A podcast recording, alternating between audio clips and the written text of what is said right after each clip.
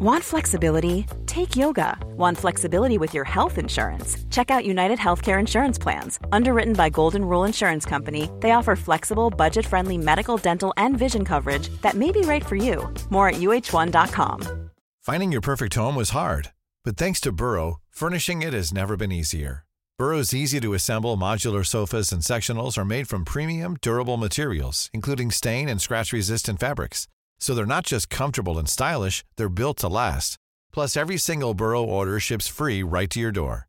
Right now, get 15% off your first order at burrow.com slash ACAST. That's 15% off at burrow.com slash ACAST. This is The Guardian.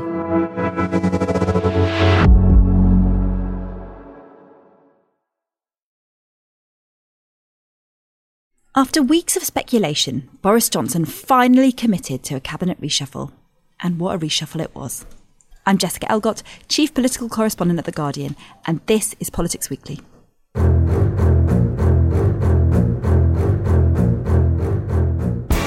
As I record, all of us in the lobby team are trying to desperately catch the latest twist in this reshuffle saga, so you might hear furious typing and colleagues on the phone in the background of this podcast.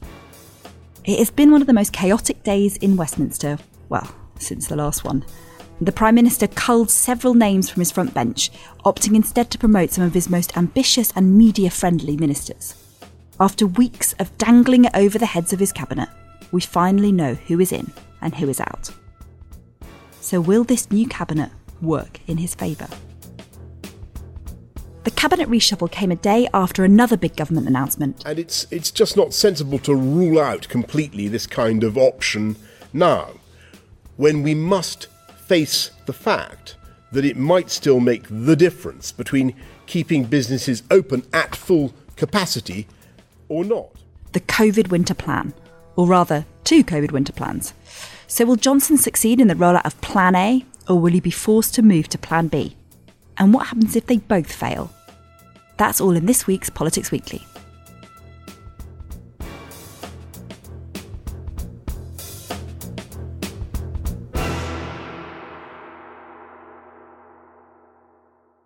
But first, on a day that saw some ministers send out their farewell tweets before heading to the backbenches, my colleague Aubrey Allegretti caught up with The Guardian's deputy political editor Rowena Mason to try and figure out what just happened. So, Rowena, a slightly busier day for the two of us than we necessarily expected. Let's uh, just quickly go through who's gone. Gavin Williamson has been sacked as Education Secretary. That was probably the least surprising move of the day. Oh, yes. I don't think even Gavin Williamson himself thought he was going to be keeping his job. Um, he's uh, consistently shown himself in recent months to be bottom of uh, the Conservative Home popularity charts among uh, among Tory members. Um, he's got very few defenders left, really, after the fiasco over exam results um, and uh, schools being shut during the, the coronavirus pandemic. Um, he's, he's also incredibly gaffe prone.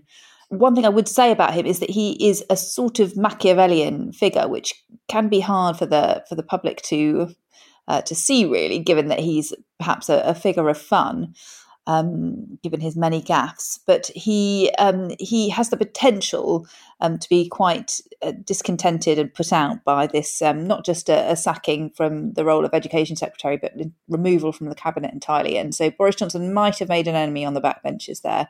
Um, and Gavin Williamson is not really an enemy you might want because he he knows a lot of secrets from his time as chief whip, and he uh, he has a lot of contacts in the media as well. So he could make life slightly difficult for the prime minister if he if he should so choose. The other two losses from the cabinet today have obviously been the two Roberts, Jenrick and Buckland from the MHCLG and Justice briefs. What do we know about the reasonings behind their sackings? Now, those are slightly more surprising. I think with uh, with Robert Buckland, there is a sense that he was just a little bit dispensable. He's a fairly sort of affable chap. He's not going to cause uh, the prime minister any trouble from the backbenches, and he's he's been a long time supporter of Johnson, but he was also a Remainer, um, and he's not really made any secret of that or tried to pretend that he now believes in Brexit, particularly. And turning to Robert Jenrick, he's not particularly done anything stunning, and uh, in his role as as um, in the Ministry of Housing, um, and he has been responsible for uh, for a, a, few sort of gaffes and um, and messes, including the planning reforms, which has really annoyed the Tory shires. The idea that the government was going to let um, allow more building, um, more building in uh, in green areas, uh, that that's now been watered down, if not dropped entirely. Now, outside the cabinet, Amanda Milling, another interesting departure. She's gone as party chair. Um, I actually bumped into her last week, and uh, she did not seem to be expecting that kind of move. The former Culture Secretary, Oliver Dowden, has now moved into the role to replace her. I have to say, Milling didn't have a terribly high opinion among some Tory MPs who viewed her as pretty ineffective. One texted me today saying they were opening the champagne when it was announced she was going. What did you make of her departure? Um, I would say most people would say about Amanda Milling, Amanda who? I mean, she was completely anonymous. She had absolutely no profile, even among Conservative Party members. Um, the grassroots really didn't know anything about her, and she sort of failed to make much of the job. Um, it's interesting what you say there, but that she wasn't personally expecting it because that might be something to do with the fact that she's considered an ally of Boris Johnson. She worked in his leadership campaign, not just the, the most recent one, but she's she's been an ally of his back, back even as far back as 2016.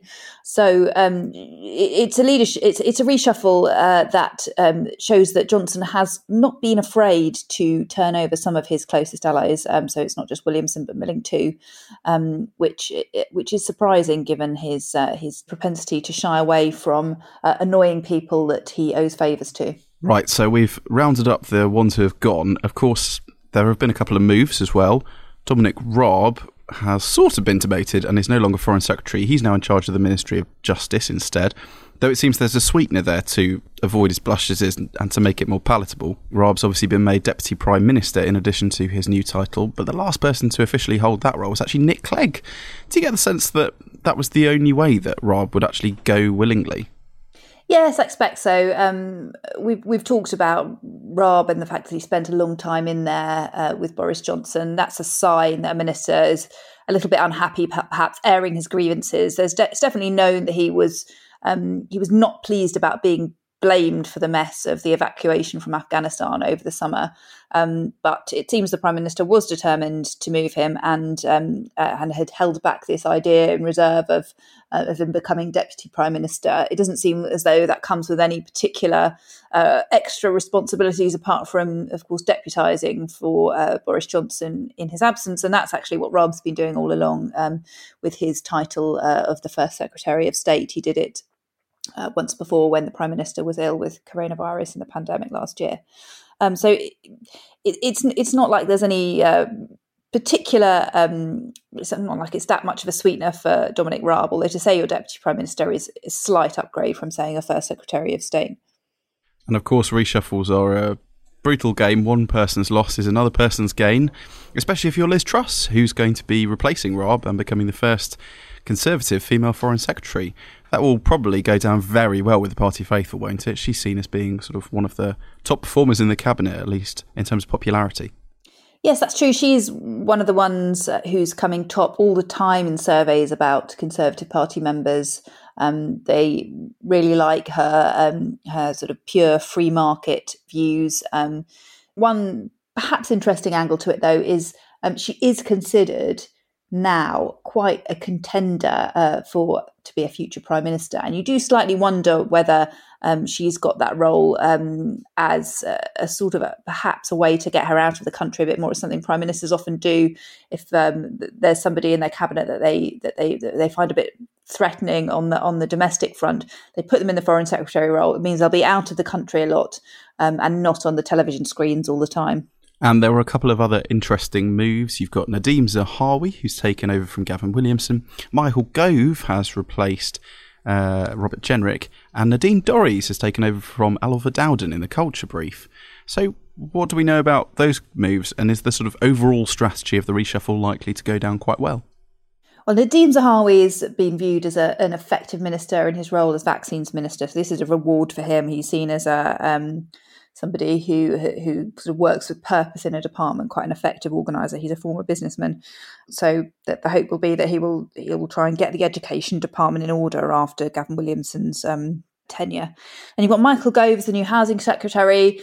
That's interesting because it shows that Boris Johnson still doesn't really trust him to, enough to be to elevate him to uh, to a great office of state. It's a, I would describe probably as a sideways move. I, I know people around him might try and pitch as a promotion um, from the cabinet office, but it's not particularly. I mean, it gives him more. It gives him a sort of departmental responsibility for housing, and he is seen as this kind of departmental problem solver, where he kind of goes in and he sorts out um, an area in Whitehall, and there's lots of policy meat to get his teeth into. But um, it's certainly not. Uh, he's he's certainly not got a, a huge job there. Nadine Dorries, yes, that's a slightly peculiar one that she's got this great big elevation to the cabinet. I'm not sure um, a few years ago that you could have uh, guessed that she would be getting a, an enormous job.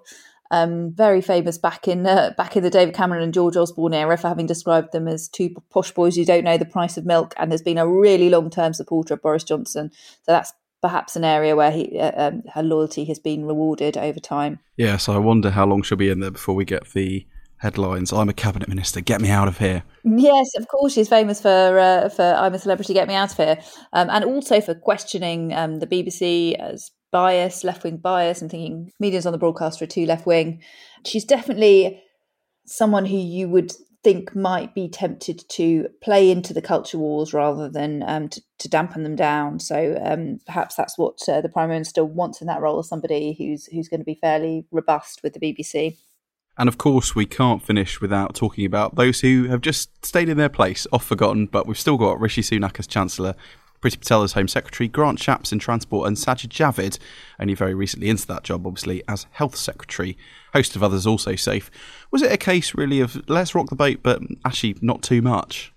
Yes, I think that's a very good way of describing it, Aubrey. Um, it would have been absolutely colossal for the PM to have moved Rishi Sunak as Chancellor. He's very popular uh, with the Conservative Party and not unpopular with the public uh, because of his uh, oversight of the furlough scheme that's kept a lot of people in work. He seems to be safe for now, um, but uh, who knows what will happen in future. And Priti Patel, as, as Home Secretary, she has long been mooted as somebody that might have to be moved, particularly um, since she was found to have um, broken ministerial code over allegations of bullying. But it was thought that the, that uh, Boris Johnson might take the plunge and, and try and move her to another role. She was moved as a possible party chairman, but he obviously decided to keep her in place, and she's now um, one of two women holding great offices of state. Meaning, um, there's now that's now half of uh, great offices of state held held by um, by female cabinet ministers. And Grant Shapps in, Shapps in transport. He's um, he'll be extremely happy with that. He's always liked the the uh, the transport portfolio, and he's another early backer of Boris Johnson, so that's not particularly surprising. And Sajid Javid, again, as you say, Aubrey, he was only put into that job relatively recently, so it was very unlikely that he'd been that he would be moved. So overall, it's it's a reshuffle that did some that cleared out some ministers who must have been expecting to lose their jobs, and a lot of other ones will be breathing a sigh of relief that uh, that their their roles have been saved for now. And do you think the reshuffle is likely to reinvigorate a Conservative Party that's been slightly bruised by tax increases and reassert Boris Johnson's leadership? Because that has come slightly into question in recent weeks. Well, perhaps uh, perhaps the, the, changes at the top of the of the um, chairmanship of the Conservative Party might be um, designed to try and sort that out because there has been quite a bit of mutterings of unhappiness among the grassroots, and Boris Johnson's fallen in popularity among them um, he'll be wanting to try and reassert his um, his true blue conservative credentials after they were questioned by his former employers at the Telegraph, which must have hurt him, given how much he we know he listens to that newspaper in particular. Um, so perhaps this is a, a reshuffle designed to um, to to stress that um, that he is still a true conservative, and I can imagine that uh, that the new Tory chairman will will be charged with making sure the members know that. Rowena, thanks so much for sticking around at the end of a mad day to talk to me. No problem, thank you. After the break, Rafael Behr brings us up to speed on the government's winter COVID plan. We'll be right back.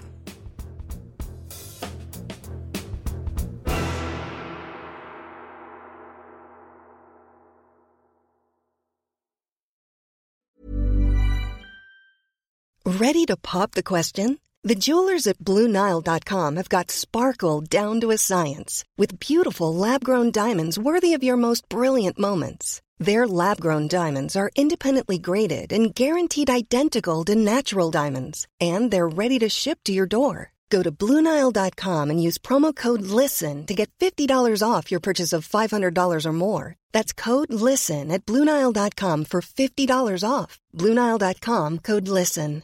Hey, I'm Ryan Reynolds. At Mint Mobile, we like to do the opposite of what Big Wireless does. They charge you a lot, we charge you a little. So naturally, when they announced they'd be raising their prices due to inflation, we decided to deflate our prices due to not hating you.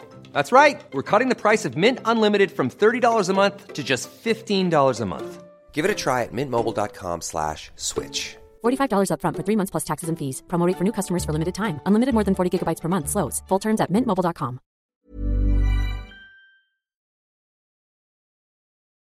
Welcome back to Politics Weekly. I'm Jessica Elgott.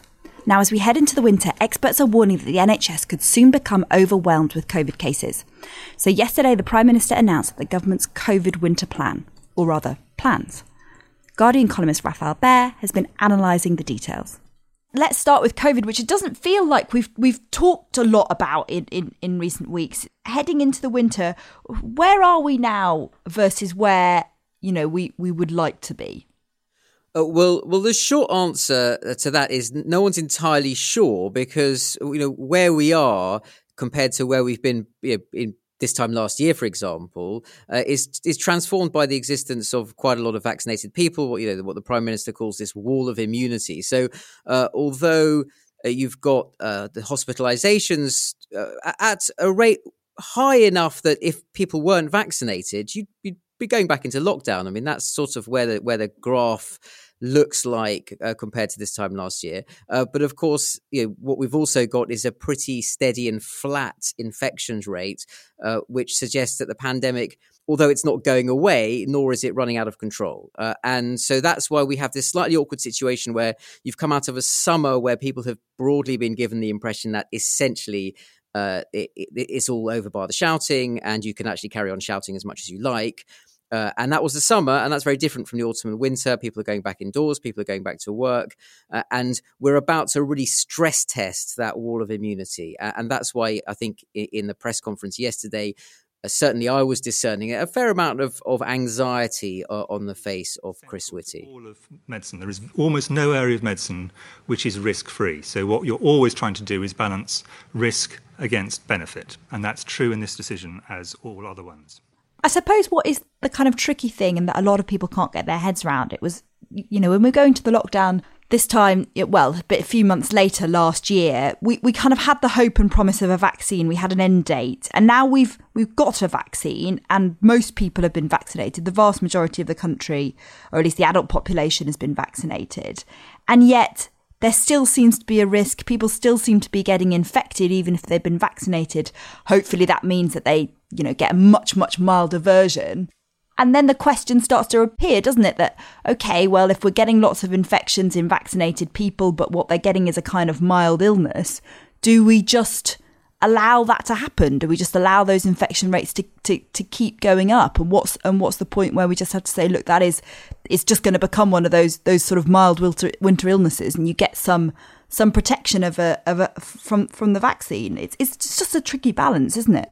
Well, there are lots of interlocking issues here. So the first thing to say, I think, uh, about that is a lot of people are vaccinated, and you know, well over two thirds now, or over two thirds are, are, of adults are double jabbed, and that's great. And they have, uh, as you say, a, decent amount of protection, way more obviously than if they weren't vaccinated. But that still leaves quite a lot of people who aren't vaccinated, and a, and a small proportion of a very, very large number of people, which is the adult population of the UK, is still an awful lot of people who can get very, very ill you know, on top of that, there's this question of whether of how long the immunity you get from the vaccination lasts. Uh, some questions have been raised about that. There's so much uncertainty, as ever with this thing. We don't really know, and the test is not necessarily, you know, can we live with a nasty illness out there, sort of endemic but not pandemic. Um, in the society, probably yes, people can adapt.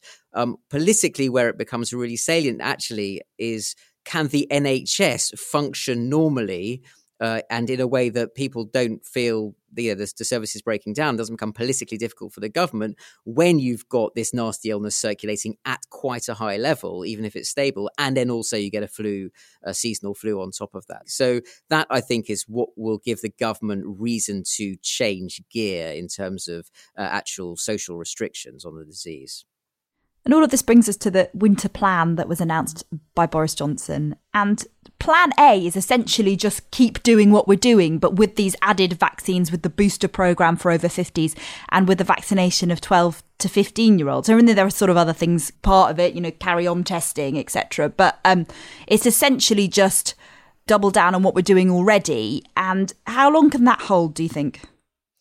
Uh, well, first of all, politically, once you say you've got a plan B, then obviously journalists look at plan B and start treating it as, it's, as if it's plan A, because that's the more right. interesting thing. What if it doesn't work? What if plan, you know, what if plan A falls apart? Um, ultimately, the, the test will be whether the infection rate uh, starts to go up and therefore, and the hospitalization rate tracks that as inevitably it does, although how steeply depends uh, on, on the immunity of the population and the vaccination the thing that strikes me about plan B, which is, you know, the return of mask wearing, the return of some working from home, and then also vaccine passports, which, you know, odds are they, they may not ever be able to have the, the, the, the strength in the Tory party to introduce those, is that lots of people are doing those things already. A lot of people are still doing hybrid working from home. A lot of people are still wearing masks when they go on public transport in, and in retail. So it begs the question is plan B going to, if things are really bad, is plan B going to be enough? Because it's sort of what a lot of people are doing already. It's what a lot of people are doing in places where lots of people are doing it, if you see what I mean. And this becomes a question of, of, of, sort of social norms versus actual rules and regulations. And what you see, I think, is a sort of a degrading of of observation of those rules when they're not rules anymore. Uh, and, and that's where you have this problem that ultimately you know one of the sort of demographic segments where adherence, sort of voluntary adherence to social distancing, mask wearing, and the rest of it is particularly weak is that demographic group, which is the Conservative Party. Uh, and you see, you know, in the chamber of the House of Commons, around the cabinet table, uh, in a sort of close quarters, indoor, poorly ventilated environment full of lots of people uh, of a particular age who should be extra wary of COVID, not wearing masks. And that once that culture has taken hold in the Conservative Party, it becomes very difficult to get back to uh, just a sort of even tempered, uh, rationalistic evaluation of what the science says at any given moment and what the best public health policy would be. That's going to be more of a problem, I think, for the Prime Minister, uh, it moving, you know, as I say, changing gears from plan A to plan B or having a plan C uh, than anything else I would have thought. That, that culture in the Conservative Party. And I suppose that brings us nicely on to talking about about vaccine passports, the the the, the idea that will never die, uh, even when cabinet ministers say it's dead, it's never dead. Um, this idea that uh, documents would be necessary for, for, for fully vaccinated people to get into nightclubs. If you're not fully vaccinated, I you know tests don't cut it. It's all about vaccinations and Boris Johnson seems to really flip flop about whether he's in favour of the uh, of these things so much. Uh, I, think there's still a it's still a bit up in the air whether there actually need to be any kind of parliamentary vote on it. But it's something that the Tory backbenchers feel extremely strongly about, don't they? My sense, and this is something that I think could really come back to haunt him, uh, is that over the summer he allowed himself, and people in Number Ten allowed themselves to think that they'd got COVID done the way they think they'd got Brexit done. And Brexit wasn't done, by the way, and neither is the pandemic. Uh, and that slightly toad of Toad Hall, impatient, what's the next thing? What's my new fad? Uh, aspect of the Prime Minister's character uh, means that he's vulnerable to reaching you know November, things getting quite difficult with the pandemic, and people turning around and saying, you really squandered the summer, didn't you? I mean, it was things were looking good over the summer. You know, you, all you needed to do was just go a bit slower, keep people working from home a bit more, maybe a bit more masks, maybe introduce the vaccine passport, and we wouldn't be back in lockdown if that's where we end up. That I think is a, is, is the, the danger. It's that, we've got a, a character in number ten, Boris Johnson, who's just bored with this and wants to move on, and the virus isn't ready to move on. Is there, do you think? I mean, there must be a plan C do they know what they're going to do if plan B doesn't work? If the question is, can we rely on Boris Johnson's cabinet to have done uh, all the necessary preparation and with a high degree of competence war game the various scenarios uh, so that the UK is well insulated against the hazards of a pandemic resurgence. I'd say the precedent suggests no. what should what should Plan C? I mean, can can you avoid? You know, if Plan B doesn't work, are there are there ways to avoid a full lockdown? Clearly, there is gonna it's gonna take. You know, it's going to have to be dragged by wild horses to close schools again, to close businesses again. It feels like that is something that this prime minister just is not willing to do unless we get some terrible new variant that that, that starts causing uh, hundreds and hundreds of deaths a day. It's um, the NHS. If the noises sort of filter up through the Department of Health uh, and reach Sajid Javid's desk, you know, the, all the the lights on his dashboard are flashing red, and people are saying you are going to have a political crisis out of all proportion uh, to anything we've had so far because of what's happening on on wards. Uh, and then he then goes to the prime minister and says, "We can't have any more people going into hospital. We need people to stay at home again." Then that's what will happen. But that will be the conduit, I think. Um, Boris Johnson doesn't want to fight an election in the scenario where the NHS is on its knees and people are saying, "Same old Tories, look, they destroyed the health service and it's Boris Johnson's fault." You know, so he's shoveling money into it, uh, and because it's politically enormously sensitive, and that will be exactly the same dynamic that decides whether or not we end up having to stay at home a bit longer over Christmas again. How how does Labour play all this, Raf? Um, it's it's a difficult line to tread, isn't it? Because Keir Starmer doesn't really want to be Captain Doom. Um, you know, insisting the UK returns into another lockdown. That's not a recipe for popularity. Although, you know, we do we often see the public in polling being more cautious than the, the politicians. But it is a tricky balance, isn't it? It's always a tricky balance for him to start calling for more restrictions. It's been an absolute nightmare for Labour just from the very beginning. I mean, at the start of the pandemic, it's a national emergency. Uh, people wanted to pull together and to be attacking the government. Uh, it sort of came across as if you were sort of willing the government to fail in its battle against COVID, and that's sort of taking the side of the virus. So that wasn't something Keir Starmer could do. That moment has passed. It passed with the sort of Barnard Castle and Cummings unraveling. And I think people have got a sense that you're allowed to have politics around the pandemic. But what an opposition position would actually be uh, has not become at all clear. Look, I think part of the problem that Keir Starmer has developed over the course of the pandemic is his brand is now a little bit the, the, guy who stands on the sidelines tutting and saying, "Oh well, you wouldn't want to do it like that," or or he's like the supply teacher who who sort of leans over the prime minister's homework, saying, "Oh yes, well you should have tried harder, you could have done this better." You know who Keir Starmer is uh, is, which is something he really needs to establish in the eyes of the voters, is not going to be is a problem for him at the moment, and it's not one that has a solution uh, in in banging on about the pandemic and and criticizing the government for being too slow on, on these restrictions, uh, and and that is just a political problem for Labour.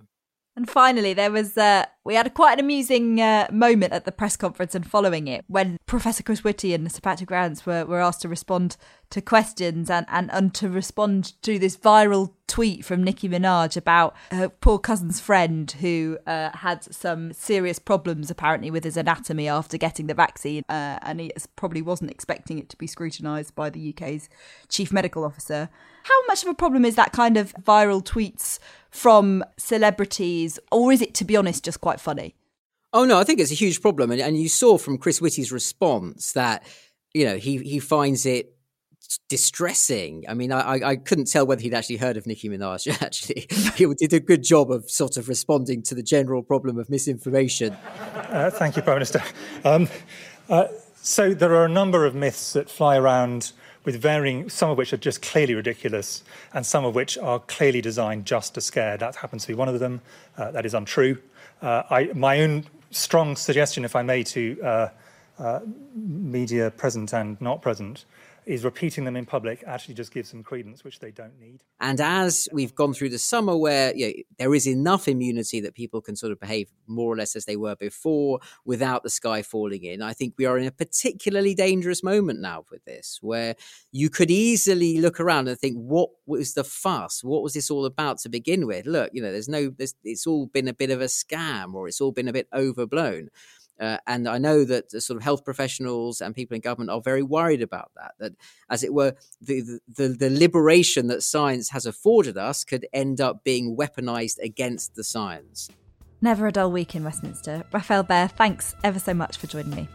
It's a pleasure, as ever.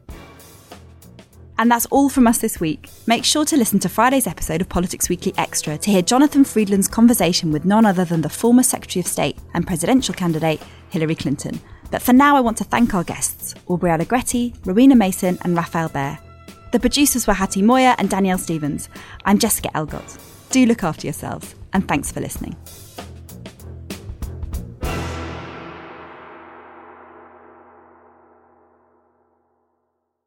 This is The Guardian.